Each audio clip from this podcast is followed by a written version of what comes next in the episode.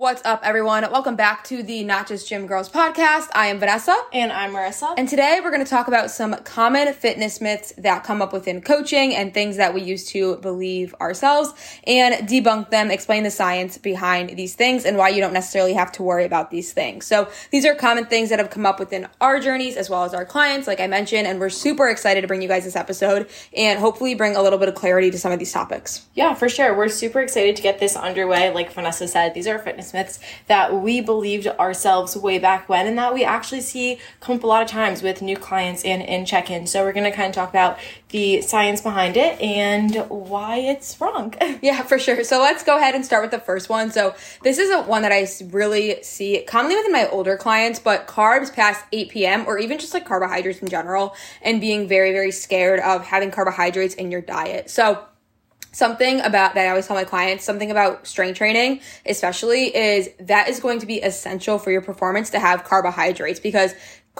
glycogen, which is what carbohydrates are, is going to be what your body is going to utilize to perform in the gym. You're not using protein, you're not really using dietary fat as an energy source for strength training specifically. So it's really important that if if you train and when you train, you have carbohydrates in your system. And I think something that commonly comes up within clients is like, okay, I don't want to have carbohydrates because I think they're going to quote unquote make me fat, which is something I've commonly heard within like inquiries or whatever it is. And understanding that the only thing to make you gain body fat is a caloric surplus. And I think this is really important, especially speaking on the time. So past 8 p.m., you know, carbohydrates are bad past 8 p.m. Something that I tell my clients as well is like, hey, your body doesn't have a clock. It doesn't know what time it is, right? So when you're looking at your energy expenditure or intake from a day to day perspective, your body doesn't know, you know, it doesn't start at 8 p.m. converting all the calories to body fat. That's not necessarily how it works. It's definitely a little bit more complex than that. So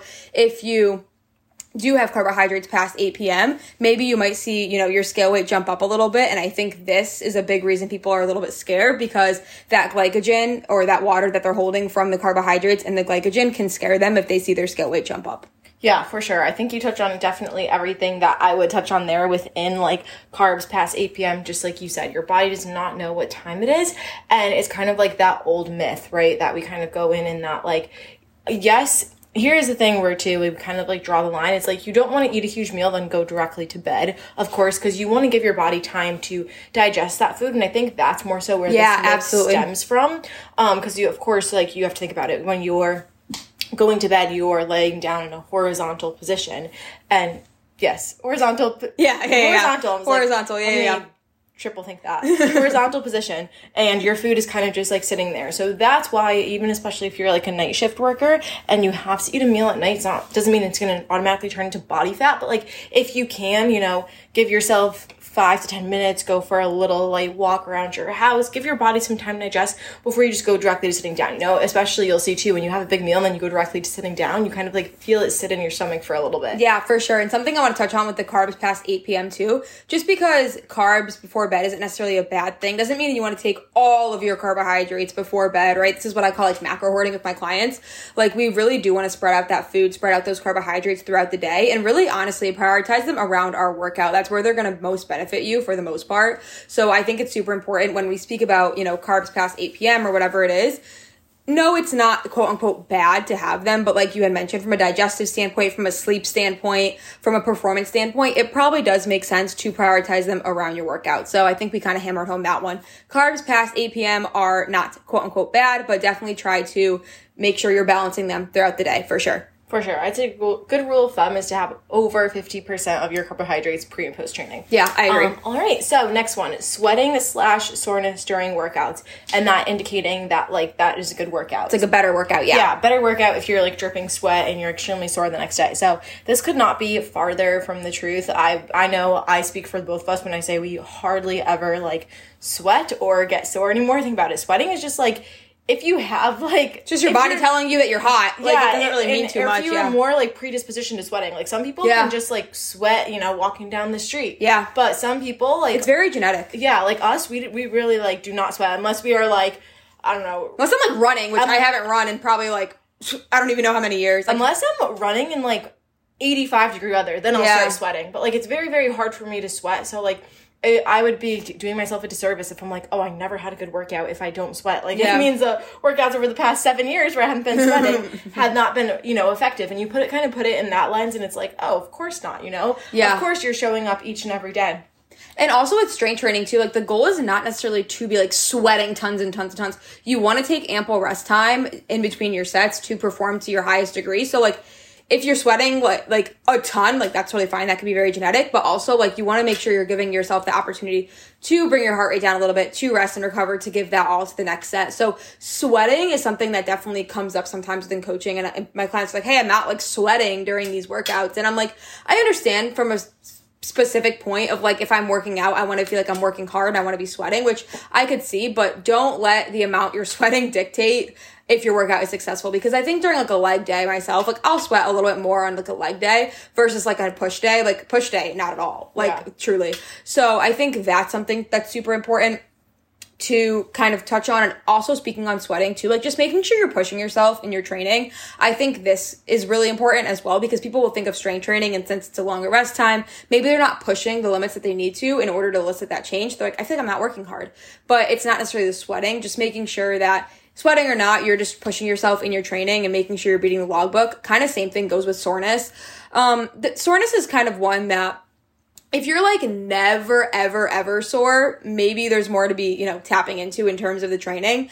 But i think if you've been doing the same training program for you know a long period of time you're probably not going to be as sore as you would be if you just started a new training program so i think with soreness like not really chasing that soreness because there's going to come a point where maybe you're like your muscles are just a little bit more acclimated to the movement and it doesn't necessarily your body's not in like this i don't know how to say it like um help me out here I don't know what you're trying to say.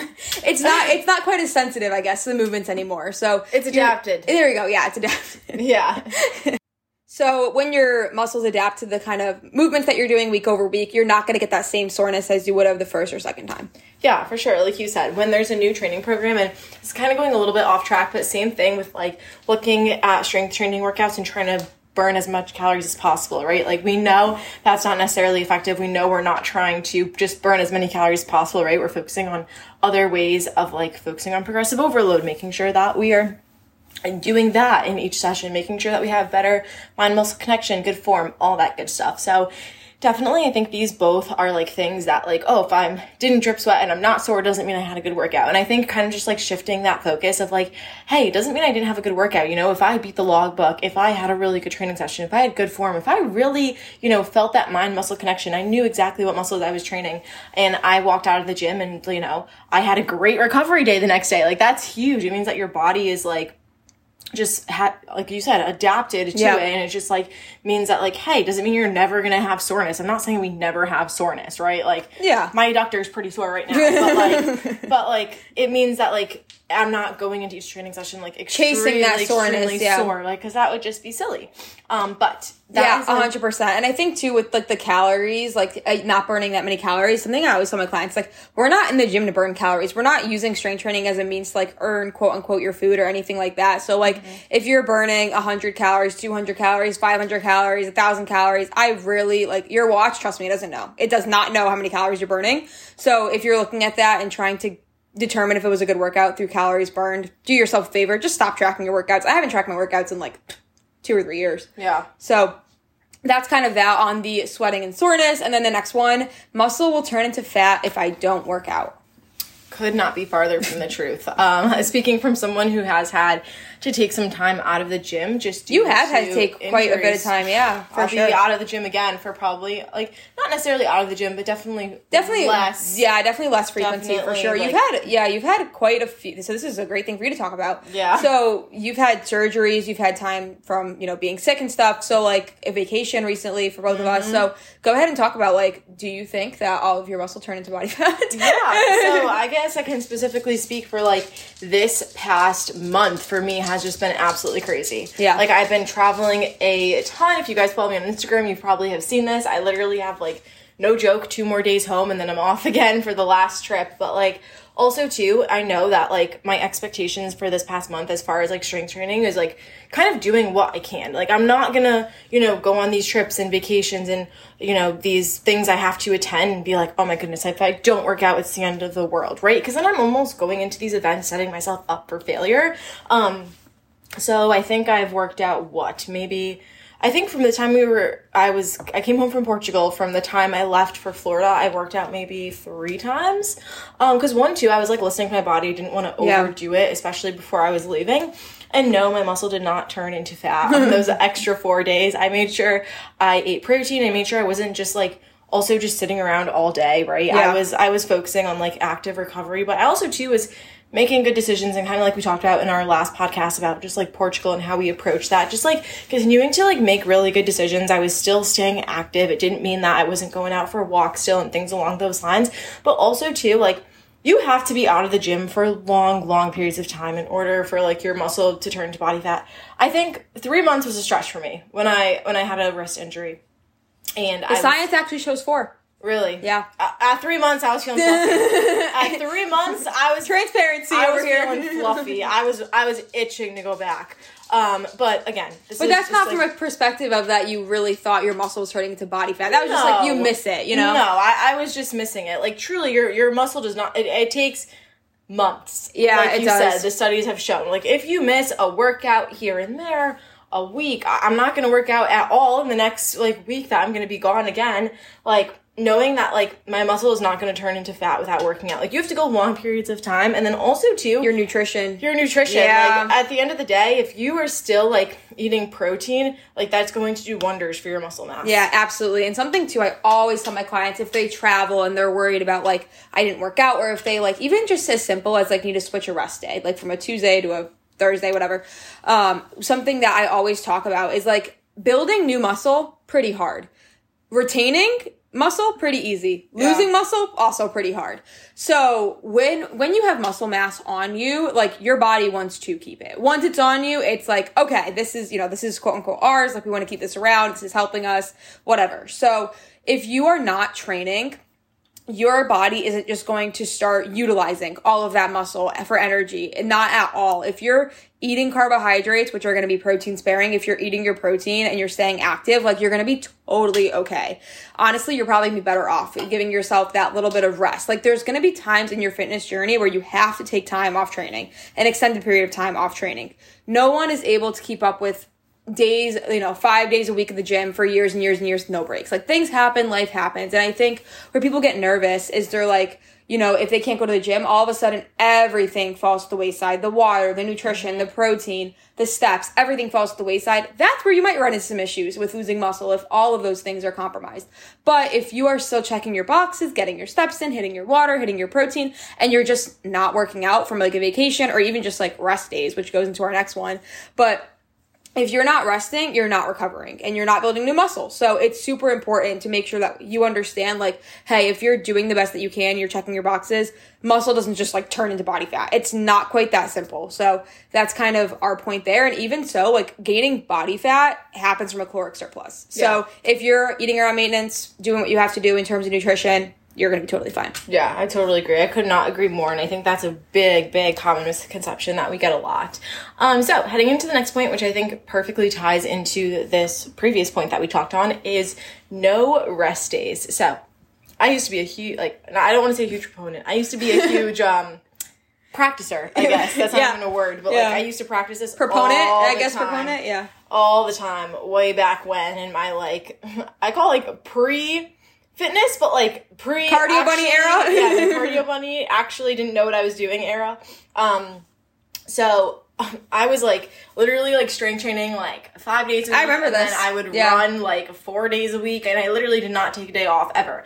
you are growing when you're resting. Like I don't know Yep. if you've ever heard that, but you probably have heard people say this quote before, but like you're growing when you're sleeping and that's why we always do touch on sleep all the time. Um and why it's so important because that's when your body's actually getting like solid rest. That's when you're able to build muscle, right? When you're in the gym, you're tearing that muscle. You're Yep. tearing those muscle fibers. That's exactly what you're doing. That's why Yep. it hurts, right? That's Yeah. why like strength training, like that's why people are like, oh my goodness, it hurts. It's hard because yes, you're literally tearing those muscle fibers apart. Yep.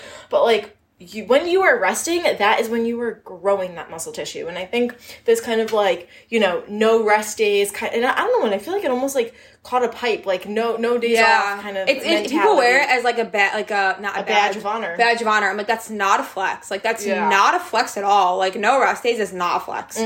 Yeah, like you you need your body straight up needs rest. The same way you're not expected to work seven days a week. Yeah, for sure, Like yeah. if, if you think about it and you kind of like put it in these ways of like comparison, it's like, oh yeah, well duh, I need a day off. Yeah, the same 100%. thing for your body when it comes to working out. That's such a good analogy too with the work, like with the work, because if you worked every single day for weeks and weeks and weeks and months on end, how would your performance be at work? Probably not very good. so burnout. yeah, you'd reach burnout. You would reach whatever it is. You would you would hate your job probably to be honest. So I think what's important is like okay, if you don't expect to be working, you know, seven days a week. You can't expect to be working out seven days a week and recovering and seeing the physique changes that you want to and performing and enjoying what you're doing, which is a huge thing within fitness. And I think too with the rest days, um, like being able to, like you had said, like you are not building muscle in the gym. That's you're literally putting micro tears into your muscles. And when you are resting and you're eating your protein and you're hitting your water, that is when your muscle is building back stronger. So the next time it goes into the gym, and let's say you're squatting 135 pounds and you've never done that before, your body's like, oh my God, I've never done this before. I don't have the quote unquote tools to be able to do this effectively. So you leave the gym after you do your 135 pound squat and you take your rest day, your body builds that muscle up to be stronger. So the next time that you do it, the next week that you go in and do it, you're able to do it better and you're able to do it better form with more weight. Maybe you hit 140 pounds, whatever. And it's this constant cycle of, you know, hitting the PR, resting and recovering, hitting the PR, resting and recovering. That's how you get better and that's how you see change in your physique. So the no rest days thing, I definitely think it's super problematic when people wear it as like a badge of honor, like you said, but if you're not taking rest days, you're probably not training hard enough either. So I think Facts. that's really important to touch on too. If you can just go, go, go, then I would definitely look at your training intensity and I would definitely look at uh, things a little bit deeper there. But next one here. So let's talk about spot reducing. Can you spot reduce? Can you lose body fat from doing, you know, the bra fat workouts or the core workouts or, you know, the lean leg workouts? No, because if you could, my core would be a lot tighter. Yeah. My my, my I, would, I would pick like of course. I'd love to as- spot reduce. Put Yeah, me in. as yeah. females, we just hold more body fat, you know, in our hips and our stomachs. Like that's just Legs for sure. that's just yeah. and our legs, thighs. Like that's just the luck of the draw. You know, you're a female. You're Well, when you think about it, women are not meant to be walking around like shredded. We're like what we're on this earth to do is reproduce. Yeah. Technically, like Yeah. bear children. So when people come to us like, you know, I have more weight here, X, Y, Z, I'm like, yeah, that kind of means common. yeah, that kind of means that your body's kind of, you know, doing what it's supposed to do in terms of like women are supposed to have a little bit more body fat in their stomach. You have organs there that need to be protected in their legs, in their hips, whatever it is. And it's really normal. And like with spot reducing, I think people get the wrong idea because of TikTok and Instagram. People post these like core workouts. And like when I first started in my fitness journey, I would look, look at influencers and they would post like thigh slimming workouts and I would do those. And I'm like, I look back and I'm like, oh my God, that's just terrible. But it's super important to ensure like you cannot, like, I just want to make it super clear you cannot spot reduce. The mm-hmm. only way to lose body fat from in general is a calorie deficit and then where you lose that body fat is going to be really highly genetic Yeah. very very very highly genetic me and you are siblings and we're like what three years apart? And we both lose body fat very differently. Yeah. very differently. So i think it's really important to even say like similar genetics in terms of siblings will lose body fat differently. Like i know for myself i hold more of my fat in your legs and your legs are always like pretty lean. So it just depends on the person and like that's totally fine. And i think too when you like you just come to terms with where you lose body fat and just understanding like if you're in a deficit for long enough and you're doing things the right way and you're checking your boxes you're to see body fat loss from everywhere. Where it's first where it is last that's just genetic. You can't change that. Doesn't matter how many workouts you do that are you know whatever they want to call it in their cover photo on instagram but it's super important to just like make it super clear, you can't spot reduce. Yeah, I, and same kind of like token with that. It doesn't mean you can't like strengthen different parts of your physique. It doesn't mean that like if you have a weak spot, like for instance, like if I have a woman who really, really emphasizes like, hey, I want to have bigger glutes, I want to grow Yeah. my glutes, doesn't mean that you can't do that, and it doesn't mean that you can't like strengthen those things. Yeah. But it's, I think it's a difference of where you're like, well, my triceps are really flabby. I want to lose all the fat from there. It's like great, get in line. Like, like there's like Yeah. 45 other people that want to do that as Yeah, well. You know what I 100%. mean? No, So I think- 100%, yeah. I think kind of having that like nice balance of like, yes, bodybuilding and like strength training is literally sculpting your physique, Yeah, 100%. right? And like, obviously you can manipulate your training like three leg days or like, you know, more back days, add pull ups, all that good stuff. But like, you can't just come like to a coach and say, hey, I want to lose fat from here, here, and here. I want to do stomach number one, triceps number two, and, and glutes number three. You know what I mean? It's just, it's just not, it's just not. Yeah, it's not works. Yeah. It's so funny too how you mentioned the tricep thing where it's like, I want to lose body fat from my triceps. And then those same people, I'm like, okay, let's build muscle there. Let's start training heavy. Let's, you know, like put some training intensity behind our upper body. And they like shudder, they scream. It's like I killed their firstborn child. And I ask them if they can, you know, add some muscle there because they hear muscle and they think, oh my God, gonna you know. I'm going to get bulky. And I'm like, okay, I see the problem here because yes, you can't know you can't spot reduce, but you can build muscle. uh, Exactly. on those on those points, right? And when you build muscle, you look a little bit leaner in those, you know, areas because there's muscle to show for. And in these cycles of, you know, losing fat and gaining muscle, losing fat and gaining muscle, you can sculpt your entire physique. We've both done it. Body mm-hmm. recomposition, it's what it's called, right? Yep. So being able to have muscle and less body fat and see that toned look in your tricep, for an example, that doesn't come from spot reducing and doing a million tricep extensions or a million tricep dips. That comes from building the muscle within appropriate rest, rep ranges and appropriate training, eating your protein, like I said, recovering, and then losing that body fat, showcasing that muscle. That's how people get tone. And people get really confused within spot reducing because you want those results right now. You want to see the fat loss right now and you don't want to go through the, you know, monotony of that process, but and I understand that, but that's the only way to do it. So, Yeah. yeah. Going For into sure. the next one, kind of the same situation and talking about like core movements being for abs. For sure. I'm sure you've always heard it before too. Abs are built in the kitchen. Yep. 100%. And like it really matters. Like you can do as many core movements as you want. If your diet is shit, you're never gonna have abs. Yep, 100%. You couldn't have said it better. Like, honestly, you couldn't have said it better. And people get, you know, upset when it's like, hey, you can do the planks, the crunches, the hanging leg raises until you're blue in the face. Yep. But if you, you know, do your ab workout at the gym and then go eat five guys, I hate to be the bearer of bad news. One of them is doing a lot more than the other. And I think something that's important too to touch on with like core movements, it doesn't mean never ever train your core. Like that's not what we're trying to say either because you have to have muscle there to show. If you I like before I started my fitness journey, I've always had like a leaner core, which I'm very genetically blessed for, but I didn't have abs being, you know, a higher body fat percentage because I didn't have any muscle there. So it's important that you do have that foundation and that muscle. If you build up that muscle through core movements and through your compound movements, mostly um, of doing and embracing your core, but it is also something that that by itself is not going to make you have abs. Yeah. You have to have one with the other. So you have to have the nutrition, a low enough body fat percentage to see the abs, and then you have to also have the muscle there, even if it's just a little bit. You don't really need to do much to be honest, but just being able to have like one or two ab movements a week is plenty. And from that and nutrition, you will see the abs that you're looking for. Everybody has abs. Some people just can't see them, if that makes sense. Yeah, I totally agree. And like honestly, I think that kind of like runs home that point. Yeah, too. I agree. Yeah. Um, Last one. All right, let's dive into it. take. This one is a hot take for sure. So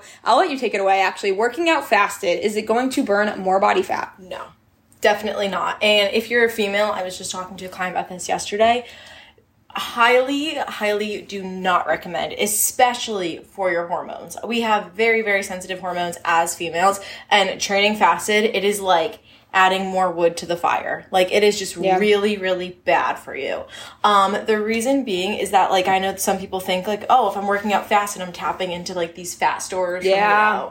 Know, yesterday or Yesterday or whatever day, the whatever meal that day. you ate yesterday or the past week or whatever it is. But no, this Yeah. is not true.